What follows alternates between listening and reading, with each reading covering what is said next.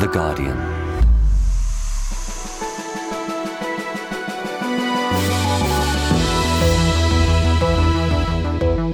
Hello, I'm Michael White and this is Guardian Daily. I'm in Westminster where George Osborne is sharpening his axe after David Cameron's big speech yesterday. George Osborne is coming in as the second half. And it's about time the Labour Party understood that they left behind us, behind them, the largest budget deficit in the European Union, Absolutely. The largest budget deficit in the G twenty. All over the world, people are looking at sovereign credit risks, and this government is determined to do something about it before people start looking at Britain. And we'll also hear later from Geoffrey Robinson, one of Gordon Brown's original Treasury team, who helped to draw up the new banking regulations, both before and after uh, Labour won its first landslide in nineteen ninety-seven. The plain fact is, as we all know, the bankers weren't tightly enough regulated, but equally they were extremely responsible in their behaviour.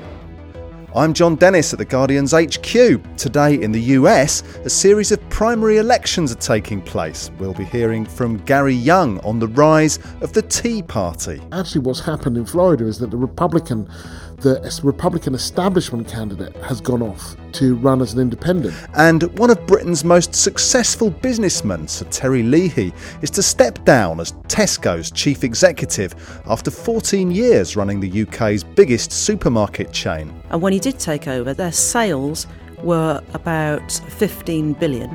They're now about sixty billion.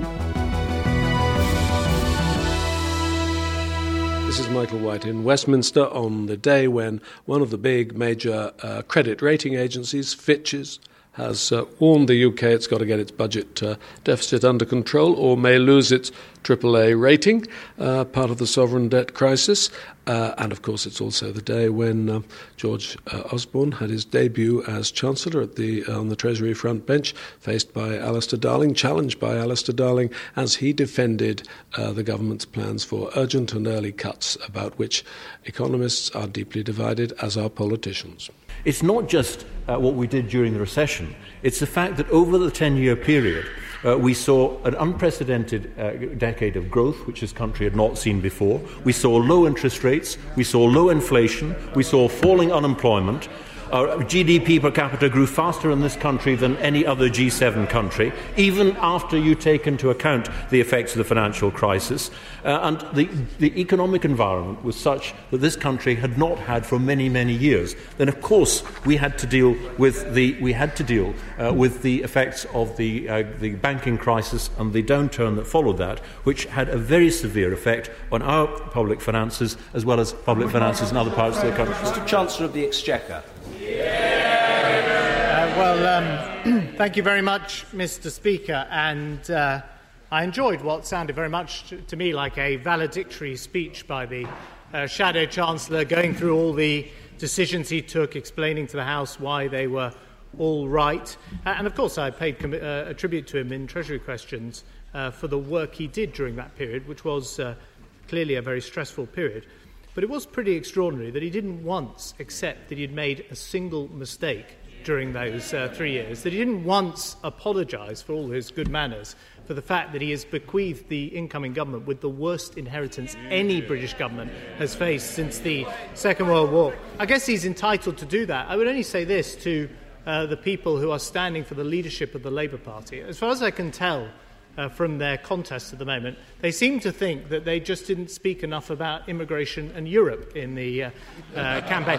Can I tell him, I've done that campaign and I didn't get the medal. And perhaps the leadership contenders are at some point going to turn their attention to the very serious economic problems that this country faces and tell us what they would do, what they would cut.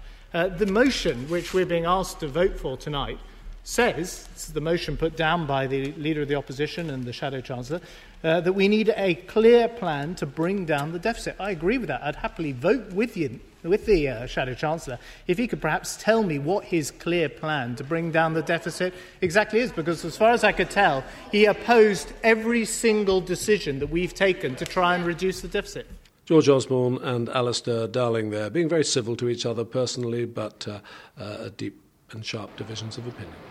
Right, let's see who we can find in Portcullis House, where Phil Maynard, um, our producer, and I loiter. Ah, here comes Geoffrey Robinson, great ally of Gordon Brown. Treasury Minister in the early days of the Blair Brown government, was forced to leave office when Peter Mandelson's large mortgage from Geoffrey Robinson was exposed, nineteen ninety-eight. Geoffrey Robinson, what do you make of the way Cameron and uh, uh, Clegg and George Osborne, speaking today, have presented their case for the cut so far? Well, it's not a bad effort. Um, I don't know how far they'll get in trying to get a serious nationwide engagement as to where the cuts should fall and how differentially you would spread the burden. I'm not sure. Let's wait and see. They, they clearly hope to do that. I have my doubts. I think at the end of the day, people want the government to say and will judge the government on how it performs in making those difficult decisions. How, um, how much are they sort of putting the frighteners on us so that when they actually do it, we'll feel, oh, it wasn't quite as bad as they said? They're behaving a bit like a city firm manipulating perception of its annual profits. Or losses. Well, managing expectations, yeah, isn't it, in the negative sense? For. I'm not sure about that. I, I really don't know. I can't read into their minds very much.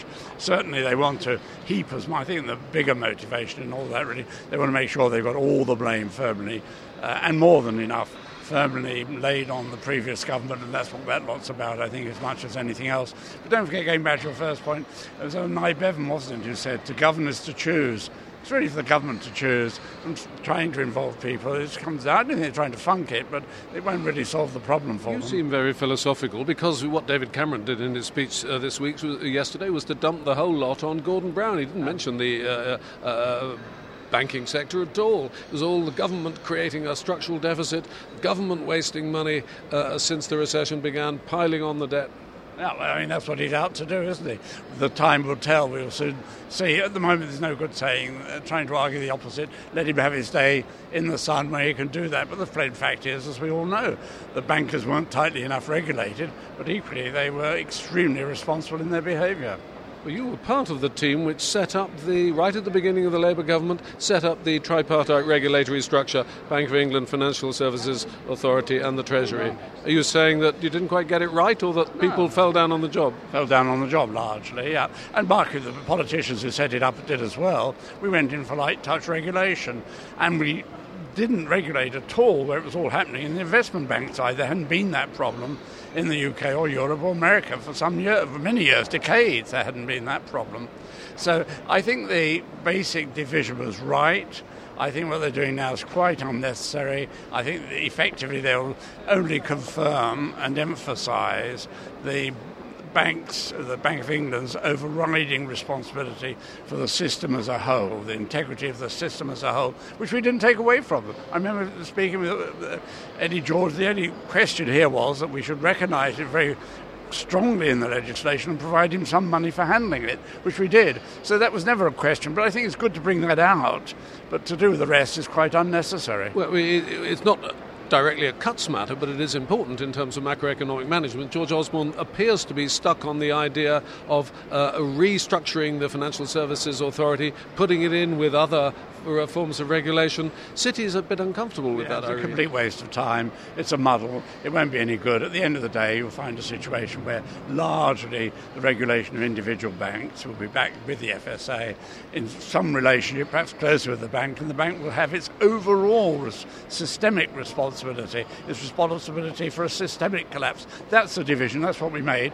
Perhaps we not in every uh, not in every dividing line were we quite clear enough and emph- emphatic enough about the responsibilities that remained. But the division was good, and the bank, I think, has been a success. One way or another, expecting quite a severe fiscal tightening from the new Chancellor. Do we expect uh, monetary policy to be tightened as well, interest rates to go up, and would that uh, be helpful or in stemming incipient inflation, or would it uh, push us back into a double-dip recession? I think we haven't had double-dip yet. We can't go back to that. But would it push us into it? Would it push us into double-dip recession? It could do, and I think that's a big risk.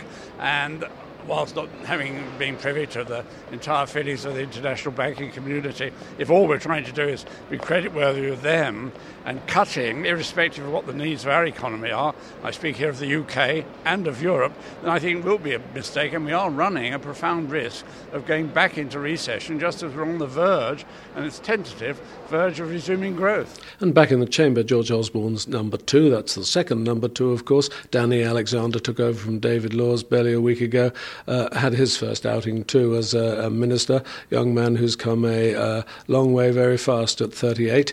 Uh, he had an easy Uh, ball bowled to him by Richard Harrington, uh, Tory M P for Watford. We met him during the campaign, and since, property developer from North London, who gave him an easy ball about cutting down uh, waste in the government and hoping the new government would do better. Here's what Danny Alexander said to him. Uh, well, he's right about waste and inefficiency, and consultancy's not the only example. Uh, I can give him two or three more.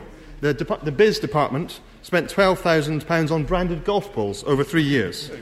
The Ministry of Defence spent two hundred thirty-two thousand pounds on eight paintings in a single year.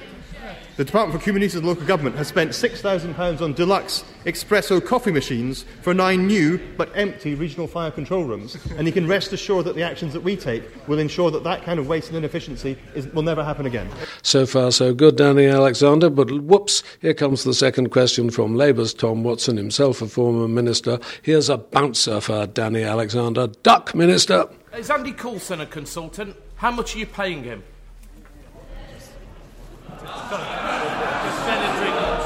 He, uh, the, the, the, uh, uh, he works in number ten Downing Street, and I will I will give him give the honourable gentleman a, a full response if he wants it. Now I'm going to head back to Portcullis House and hang out, see see who else I can find. Now here's somebody I haven't seen since the election. It's Margaret Beckett. Uh, Labour veteran, former acting leader, former foreign secretary, uh, an M P for ooh, well over thirty years on and off, and she's heading towards us with her husband Leo. Leo Beckett must be well over eighty by now. They are inseparable. Uh, he even had a desk in her office across in Whitehall. Very devoted couple. Leo doesn't speak to us, but he is a man of powerful political views. Let's see what Missus Beckett, who speaks for both of them, has got to say.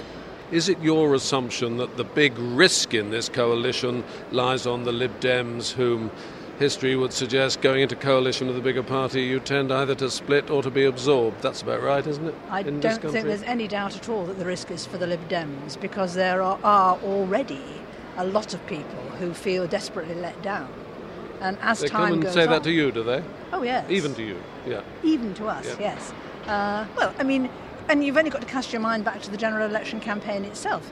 Quite a lot of people on the doorstep who were saying, I've genuinely not made my mind up because I'm waiting to see the leadership debates. But whose reaction was, but by the way, and so I'm thinking I might vote for the Libs, but of course I don't want the Tories back.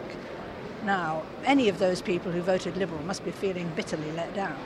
You were in Parliament in nineteen seventy-nine when Labour government went out in difficult circumstances, not like the present one, but not completely uh, unlike them. Margaret Thatcher got a majority. But at that time, there were a lot of nationalists and Liberals who thought they might hold the balance in power and, of course, didn't.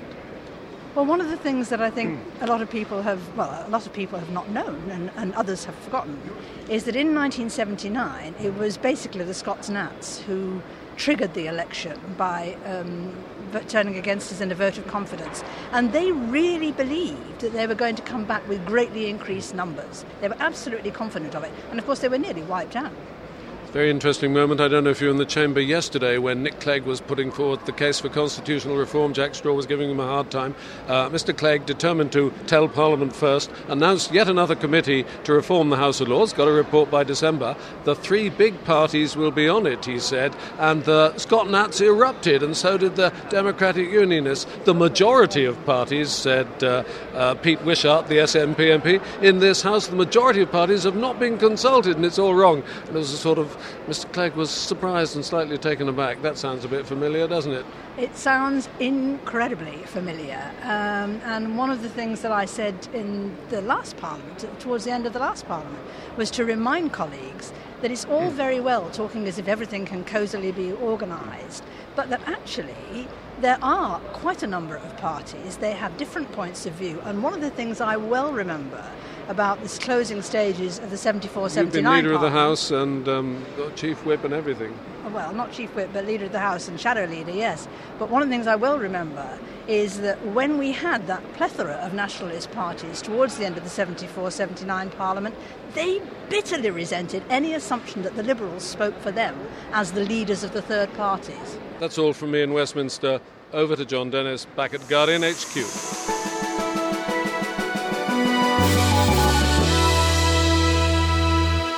Thanks, Mike. Still to come, life after Leahy. What happens to Tesco after its chief executive steps down? But first, in the United States today, there are primary elections in twelve states, including California, Arkansas and Nevada. It's a test of strength for the Republican Party's insurgent grassroots movement, the Tea Party. These are anti-government, anti-tax and spending, anti-welfare and anti-illegal immigrants. And they've been spurred to action by Obama's victory in two thousand eight. Guardian columnist Gary Young explains what inroads the Tea Party hopes to make in today's primaries. The main one today will be in Nevada, where they will be trying to take over from the uh, establishment candidate and claim the mantle for the Republican Party against the Democratic Senate leader, Harry Reid. Now, the Republican desire to win Harry Reid's seat is totemic. It's, you have to think of the Tories trying to get Ed Balls' seat, or in this case, more like a Gordon Brown seat, really, that Harry Reid is the leader of the Democrats in the Senate. The Republicans loathe him and Nancy Pelosi, who is the leader of the Democrats in the House. They've got no chance of ousting Pelosi, but the polls have shown that they could beat Harry Reid. Now, interestingly, Harry Reid is hoping that the Tea Party do win, because the polls show that if the Tea Party candidate does win, he stands a better chance of retaining his seat. Because is that because the, the appeal of the the Tea Party is confined to the right-wing fringes? In this particular case, it might be, yes. I mean, in previous primaries over the last uh, six weeks or so, what we've seen is the Tea Party really make significant gains. In There was a question at one stage about whether the Tea Party would sort of siphon off and become a third party. But what actually what's happened in Florida is that the Republican, the Republican establishment candidate has gone off to run as an independent. So it's the Republican establishment who's running as a third party in Florida, where Rubio um, overtook Charles Crist. Crist was a moderate Republican candidate, and the Republicans just, uh, the Republican base just didn't like him. He knew he couldn't win, so he, he left the party. Um, the Tea Party won in Kentucky. They ousted a candidate in Utah, and they're really becoming a predominant, if not dominant, faction within the Republican Party, shifting it to the right. The question is, are they going to shift it so far to the right that they make it unelectable? Where Tea Party candidates have been successful in gaining power, have they been able to retain their stance of being anti-establishment outsiders? Well, we're still uh, trying to find out, really, because it's early days. In Kentucky, what we saw with the election of Rand Paul as the candidate was him make a series of gaffes right at the beginning. He said that, talking about civil rights, he said he thought that restaurant owners should have the right to refuse a service to black people if they wanted, which people were stunned by. He also said that he didn't like the way that Obama was attacking B P over the oil spill in the Gulf. He thought it was un-American. And so, I mean, clearly he's got a lot of training to do before he's kind of oven ready for the heat of the electorate. But interestingly, the biggest claimed prize was um, Scott Brown in Massachusetts. That denied the uh, Democrats their supermajority of sixty in the Senate. And Brown has twice in key moments voted not with most of the Republicans. That was claimed as a big Tea Party victory. And he didn't exactly align himself with the Tea Party, but he didn't distance himself from it either. Twice, once over jobs, once over uh, financial regulation. Brown has defied the majority of the Republican Party and voted with most of the Democrats, which suggests that he at least understands that the voters of Massachusetts want him to come back with some constructive story about what he's done. And what the Tea Party is, is a collection of primarily, I think the last poll I saw was ninety-eight percent white, slightly wealthier than average, slightly more educated than average people who are angry at politics, and their anger kind of defines them. It's useful because it mobilizes them, but it's also kind of a bit scary for independents and, um, uh, you know, for, for moderates. The key question about how well they do is really going to come down to not just them, but Obama. If Obama can deliver, first of all, for his base, so that Democrats will come out and vote in November. And secondly, if he can deliver for people who, you know, I met this woman in Kentucky um, in December, and, you know, she said, oh, I don't know much about the Tea Party, but Obama hasn't done much for me, you know. He's done a lot for the car companies, he's bailed out these big banks, but, I mean, what's he done for me? And it's that kind of person that Obama has to kind of win over by delivering real things. The healthcare thing is a start. The economy is picking up, so maybe that will help. The financial regulation is important, but a little bit esoteric in terms of money in people's pockets. And now he's got this oil spill, which he needs to show that he's in charge of events. And that, as much as whatever the Tea Party do, will determine whether, once they win in the Republican Party, if they can win among the electorate as a whole. And you can follow the results of the primaries with The Guardian's Richard Adams on his live blog tonight from twelve midnight U K time.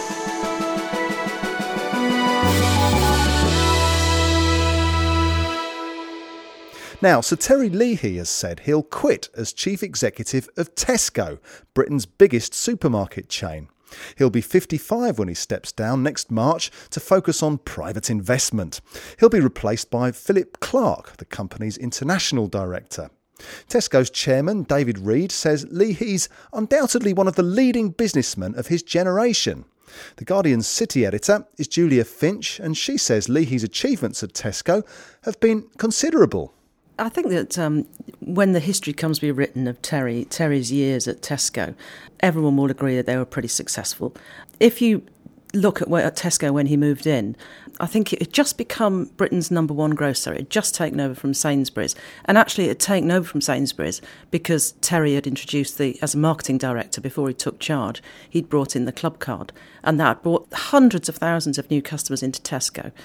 Then he took over as uh, chief executive. And when he did take over, their sales were about fifteen billion. They're now about sixty billion. Their profits were about seven hundred fifty million, and they're now nearly three point five billion.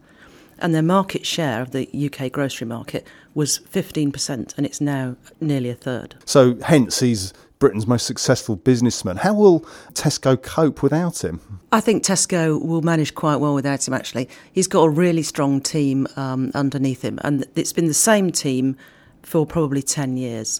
There's three or four key deputies, key lieutenants, and one of the those guys, because they were all guys apart from one woman, one of those guys was always going to be his successor. And it was really just a sort of an X factor contest over the past three or four years to decide which of those guys would take over. And Phil Clarke has risen to the top. In fact, if you'd asked me about sort of two to three months ago to pick one, I would probably have said Phil Clarke, only because when Tesco do events, um, you know, like opening new stores or showing off ranges, suddenly it was Phil Clarke. He's been there his entire career. He's about fifty. He's a Liverpudlian, just like Terry is. Uh, but he's a Liverpool fan rather than an Everton fan. And he's he's run all different parts of the business. He started off stack, stacking shelves. He's been a store manager. He's been a buyer.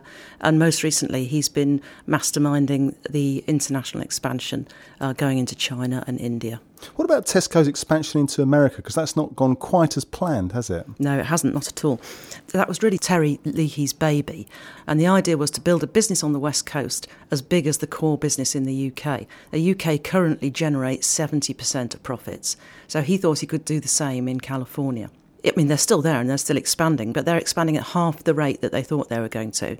They went into California and into Nevada and Arizona just at the time when, you know, the recession struck, when the financial collapse happened. Also, they you know, they went in in quite an arrogant way, trying to take a British way of shopping into the States, and they've had to change it. Uh, they've had to sell bigger packs, bigger portions. They lost one hundred sixty million last year.